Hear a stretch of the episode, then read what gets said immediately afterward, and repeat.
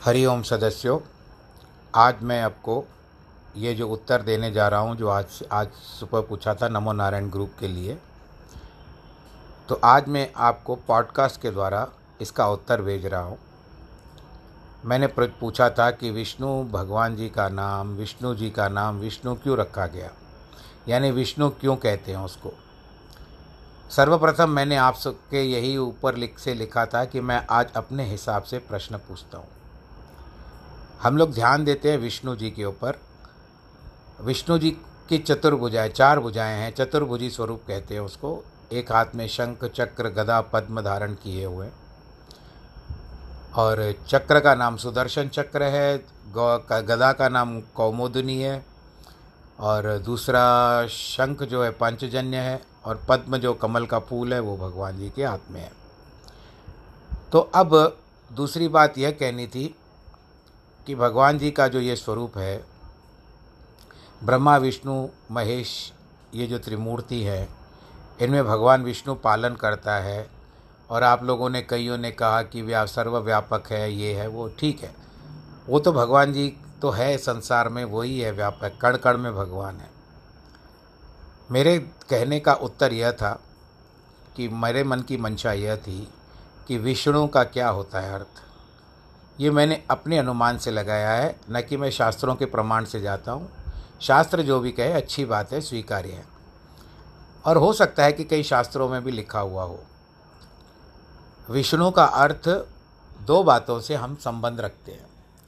एक है विषय।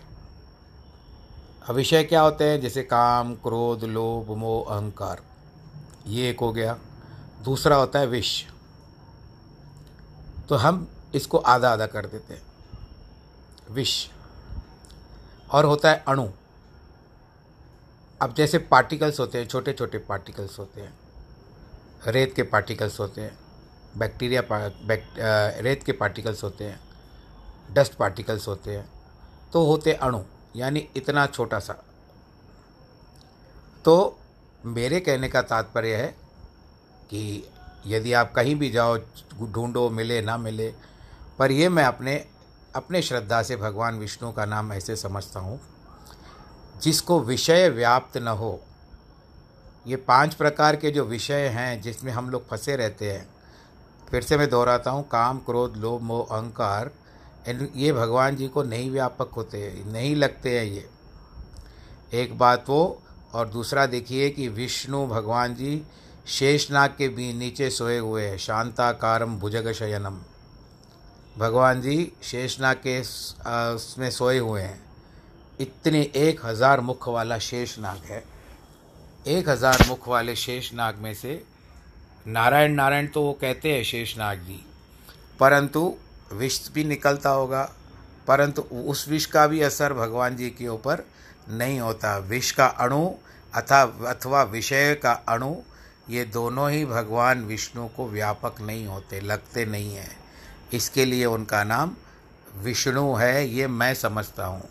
बाकी हरि अनंत, हरि कथा अनंता, कह सुनही बहुविध सब संता। तो इन बातों का ध्यान रख दीजिए। भगवान जी का एक और आयुध है, मैं कई बार कह चुका हूँ। भगवान जी, एक तो सुदर्शन चक्र है, वो आप मानते हो। दूसरा कौमोदिनी गदा है और उसके बाद कमल का फूल है पाँच जन्य शंख है। परंतु नाम है जो है वो शारंग धनुष।